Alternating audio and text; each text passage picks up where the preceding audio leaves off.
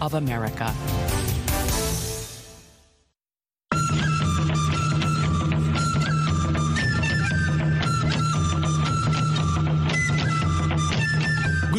Welcome to South Sudan in Focus on the Voice of America. I'm John Tanza in Washington, working on this program via remote. Here are some of the top stories making news across South Sudan and Sudan this Thursday, October twenty-seventh, twenty twenty-two. Sudanese activists march to the streets to mark one year after the military toppled a civilian prime minister. And they're angry at the military for derailing that in the coup one year ago. And so, in essence, these protests are the public's way of saying they haven't forgotten and they remain undeterred for their aspirations. And some residents of Eastern Equatoria State applaud the state government for improving security along the road linking Kenya and South Sudan. It will help uh, the citizens and everyone to move freely, because you'll be, you'll be moving along the road without any fear, because you know there is someone who is there, who is going to put there to protect. We'll have these stories and more coming up on South Sudan in Focus. Sudanese have marked the first anniversary of a coup that derailed Sudan's transition to civilian rule, with pro-democracy activists urging for more protests against military rule as hunger and inflation strangled the country. Pro-democracy activists say they turned out in large numbers on Tuesday to reaffirm their demands for a full civilian rule. Sudanese are struggling with ever-declining purchasing power. Many in the country worry that three years after the twenty nineteen uprising that toppled former President Omar al-Bashir, signs point to a reversal of their revolution. Joseph Stiglitz, Director of Research at the Africa Center for Strategic Studies, discussed these developments with V O A's senior analyst Mohamed Elshinnawi. Well, in fact, there were tens of thousands of protesters out on the streets of Khartoum and many other urban areas uh, across Sudan, and they in turn were met with force by uh, Sudanese security forces to try to get them to, to disperse. And it reflects the continuing dissatisfaction among many Sudanese with the ongoing military rule in the country. Citizens there you know, continue to uphold the aspirations that they expressed in the twenty nineteen revolution. You know, they want democracy, they want civilian rule, and they're angry at the military for derailing that in the coup one year ago. And so, in essence, these protests are the public's way of saying they haven't forgotten and they remain undeterred for their aspirations. And, you know, it really, when we look back over the last three years, the Sudanese civilian population has shown an impressive level of resiliency and commitment despite consistent resistance and opposition from the, the military. The cost of food staples has jumped one hundred thirty-seven percent in one year. However, as Sudanese struggle with ever-declining purchasing power, many in the country worry that three years after the two thousand nineteen uprising that toppled Bashir, signs point to a reversal of the revolution. Since the coup, several Bashir-era loyalists have been appointed to official positions, including in the judiciary, which is currently trying the former dictator. How do you explain that? There is a very direct connection between the economics and the politics in Sudan. And we have seen a long deterioration in the economic situation as a result of economic mismanagement by the military for decades, especially over the, the last decade. You know, Sudan is now facing a one point two trillion dollars debt. There's a shortage of basic goods. You mentioned one hundred thirty-seven percent inflation for food. Uh, for other prices, it's even more, up to four hundred percent. And these were some of the same drivers that led to the twenty nineteen revolution and the ousting of uh, Omar al-Bashir. And And I think what distinguishes Sudan from so many other countries that are facing economic challenges in recent years as a result of inflation, COVID, and the Russian invasion affecting food supplies is that this has been building up for a long period of time. And in response, the military government today is basically recreating the Bashir-era military government of, you know, prior to twenty nineteen. It's uh, reappointing previously disgraced officials. It's providing opportunities for Islamists who are a big part of that government to come back in. You know, all these moves are trying to compensate for the lack of legitimacy and popular support for the military government. And so what it's trying to do is rebuild, you know, the political coalition that kept the Bashir regime in place. And so when you take a step back, there's really a, a remarkable level of continuity in that government between twenty nineteen and today. And so this is only refueling the concern and determination of civilians who suffered under the repression and economic mismanagement, corruption of the Bashir government to resist the, the current Burhan regime. That was Joseph Stiglitz, Director of Research at the Africa Center for Strategic Studies, speaking with V O A's senior analyst Mohamed Elshinnawi.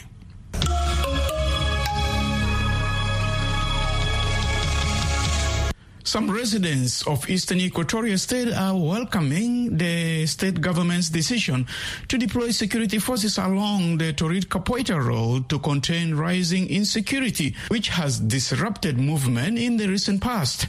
The Minister of Information in Eastern Equatoria State says the decision came after they were after they were disturbed by what he calls rampant road ambushes along the road linking Kenya and South Sudan. For V O A News, Deng Ghai Deng reports from Bor.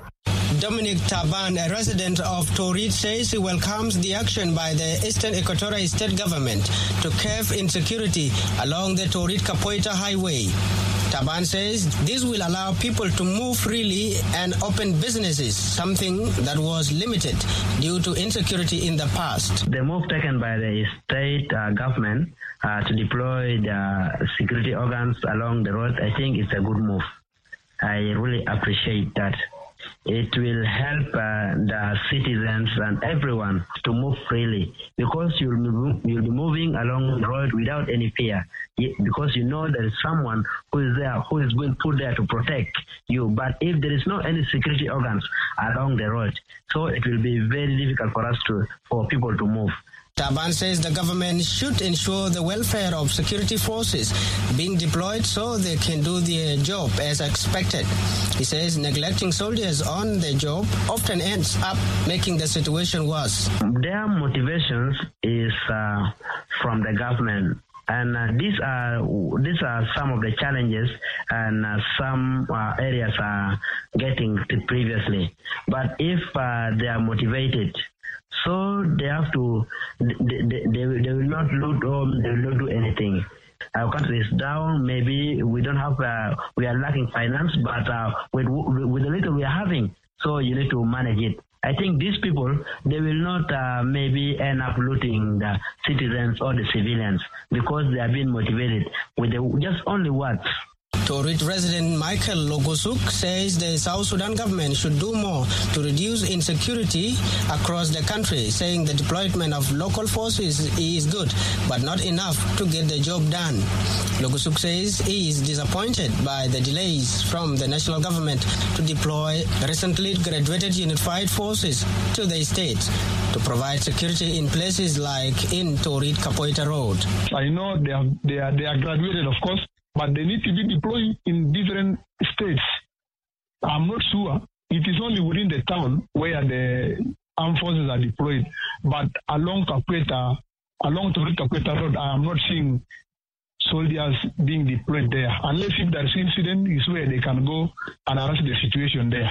But if there is no incident, they cannot go. They are just within the town. Logosuk says security forces should be deployed in counties further away so N G Os and other people feel safe traveling on the roads. Eastern Equatoria Information Minister Patrick Oting says the decision by the state to deploy forces in the area follows rampant road ambushes along the highway where many lives have been lost since the start of the year. Uh, the state authority decided for the good of the travelers, they should have to deploy the force along uh, the main road. They were even supported by even some mobility motorcycles were given, and, and phones uh, were also given to the key people so that they can able to communicate instead of anything, so that the state response team can able to intervene uh, as fast as possible. So that's basically, that was the reason what was doing to get for the purpose of the common good of the travelers, so that when they travel on the main road, they travel safely. So that is the priority of the state.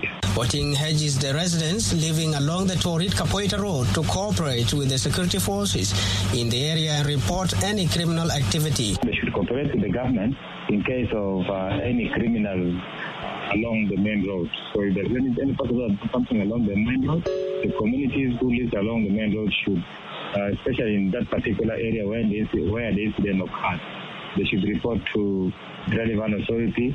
So that is just to help the coordination of the security, so that people at least know how they can able to intervene very fast in case of anything uh, occurred on the main road. Several deadly attacks and looting of travelers and aid workers have been reported in the recent past along the Torit Kapoita Highway. In August, two humanitarian workers were shot dead and one teacher was injured in a road ambush in Ikotos County of Eastern Equatoria State. Last month, unknown gunmen killed a road construction worker who was operating an excavator along the Torit Kapoita Road. And just last week, a police warrant officer was reportedly killed and two others, including a driver, sustained serious injuries in an ambush along the highway. For V O A News, I am Deng Ghai Deng, reporting from Bor. The World Health Organization warns fungal pathogens are a major and growing threat to public health, and more research is needed to strengthen the global response to antifungal resistance. For V O A News, Lisa Schlein reports from Geneva. Not all the many thousands of fungi circulating around the world are important, but those that are can be deadly, especially at a time when antimicrobial drug resistance is growing. For the first time, the World Health Organization has published a list of nineteen so-called fungal priority pathogens that represent the greatest threat to global public health. The W H O reports antibacterial drug resistance causes five million indirect deaths and one point three million direct deaths a year. Officials say they do not know how many of the deaths are due to fungal pathogens. Hatim Sati is project and report technical lead for A M R coordination at the W H O. He says treatment options are limited and often toxic. He notes there are four classes of antifungal medicine currently available. Each contains multiple drugs. He adds few candidate drugs are in the clinical pipeline. A lot of these drugs work with most of these uh, fungal pathogens. However, these drugs are not without an issue. And, and these uh, drugs uh, are associated with a lot of side effects.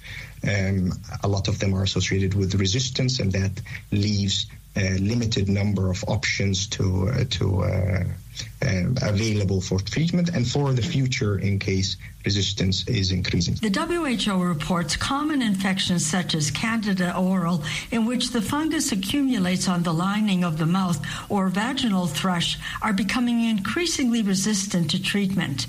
Director of A M R Global Coordination at W H O, Haile Jesus Getahun, says people most at risk of invasive fungal infections include those with tuberculosis, cancer, H I V/AIDS, and patients in hospital I C U or intensive care units. The COVID uh, pandemic has also revealed the challenge that we faced uh, with this you know, fungal infections that uh, most COVID patients, particularly those who were in the, uh, treatment, uh, particularly in the I C U units, were also developed uh, fungal infections as uh, a side illness. The W H O warns fungal diseases are expanding expanding worldwide due to global warming and the increase of international travel and trade. The authors of the report say they need more data and more evidence to better understand the burden of disease and antifungal resistance. They say that information is critical to understanding the magnitude of the growing threat and the actions that must be taken in response. Lisa Schlein for V O A News, Geneva.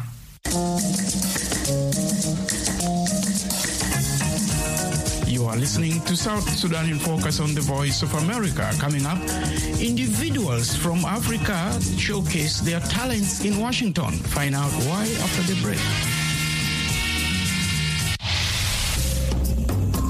What do you think? People speak out on important questions. The question today: how do you reward yourself? I'll go and buy myself maybe a pair of shoes I always desire to get. I'll go and have a meal I always desire to get. Or anything. Depends on what I've achieved. By spoiling myself. Um, I'm a girl. I go buy myself clothes, shoes, do my hair, my nails. Basic things that will make me look good and happy at the end of the day.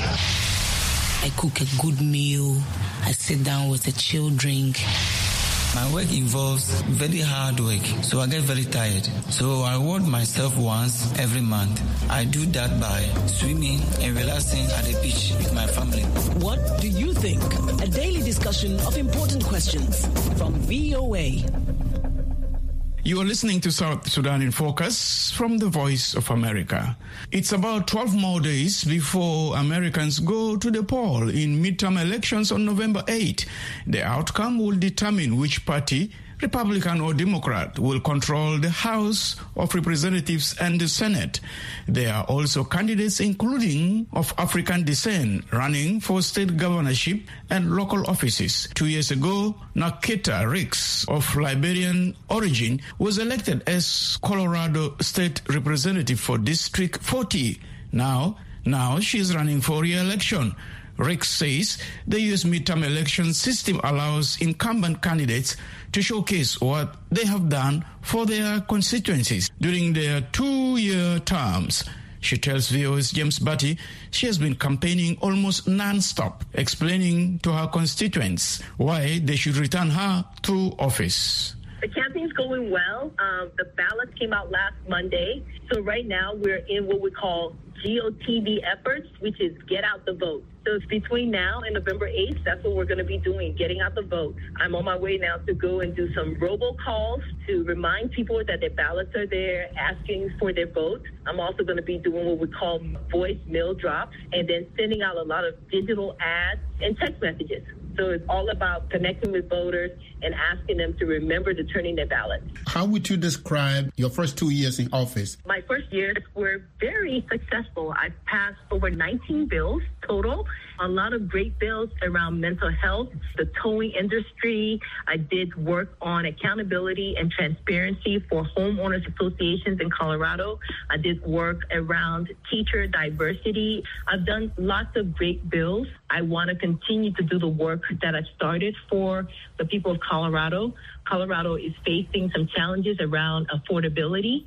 Affordable housing is a huge issue here in Colorado, and we need to ensure that people who make minimum wage or who are low or medium wage earners can still own a house, can still rent an apartment, and the cost has just gotten more and more exorbitant. Safety, there's been a rising crime within Colorado and around the United States. So we need to ensure that the police officers have what they need as far as mental health. We need to help them with recruiting, training, so that there's trust between our community and law enforcement. And so there's so much work here. Uh, so all of those challenges need lots of different voices and diverse voices. And I want to be able to continue to help the people of Colorado and make it a more just and a great place for our family.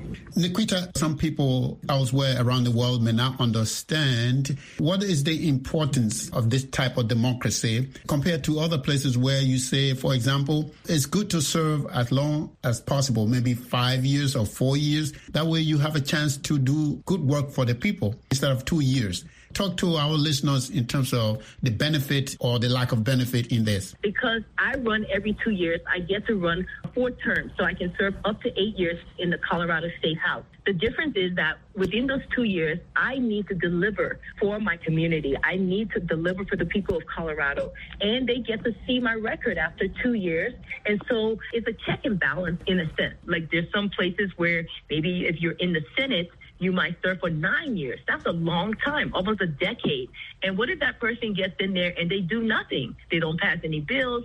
They're not really uh, doing anything that's progressive or making changes or making their community or the economy better. And there's no check and balance to get them out. So I think, you know, although it's rough running for a campaign every two years, I mean, the two years went by so quickly, but I do think that this gives a uh, check and balance in the system so that my voters can say, well, we want to re-elect Nakita, we, we like what she's doing, or no, we don't like her, let's change her and put somebody else in there. Nakita, thank you so much again, and good luck. Thank you, James. Thank you so much. That's Nakita Ricks speaking to V O A's James Butty about her campaign for the upcoming U S midterm elections.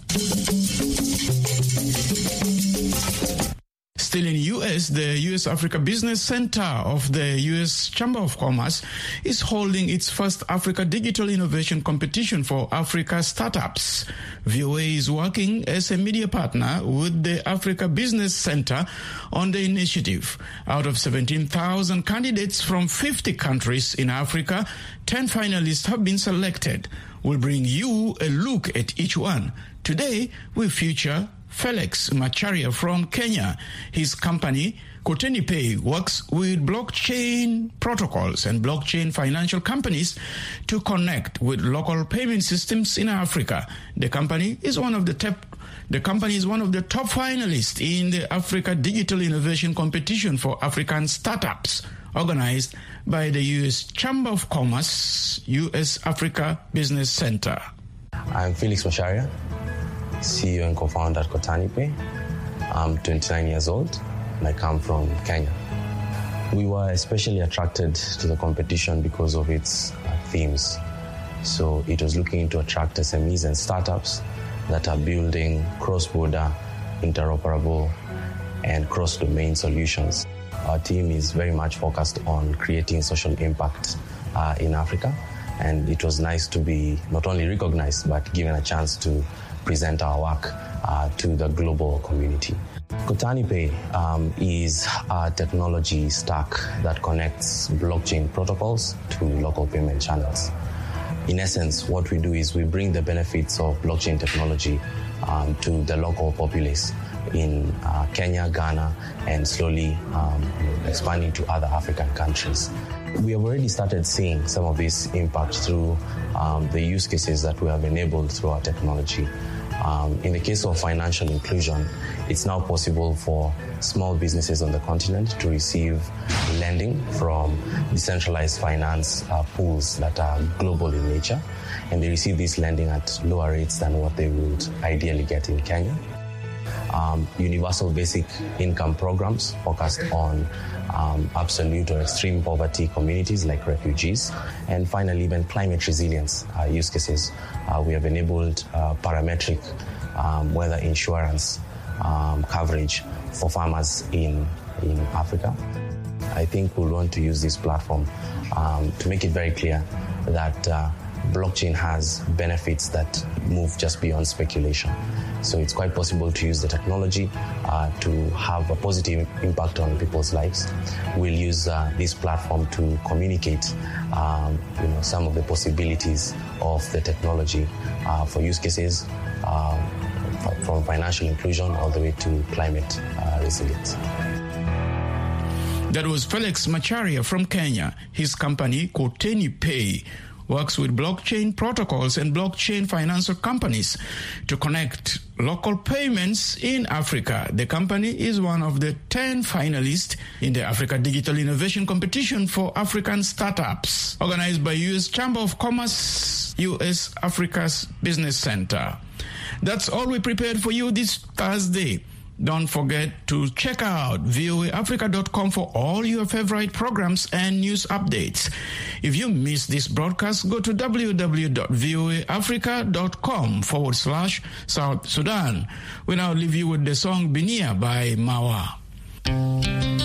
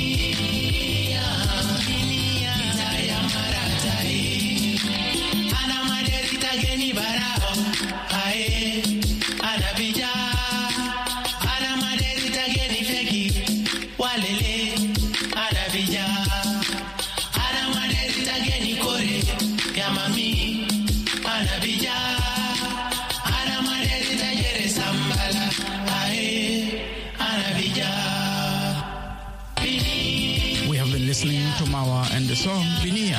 I'm your host, John Tanza in Washington. Thanks for taking time to be with us. Remember to join us tomorrow for another edition of South Sudan in Focus from the Voice of America.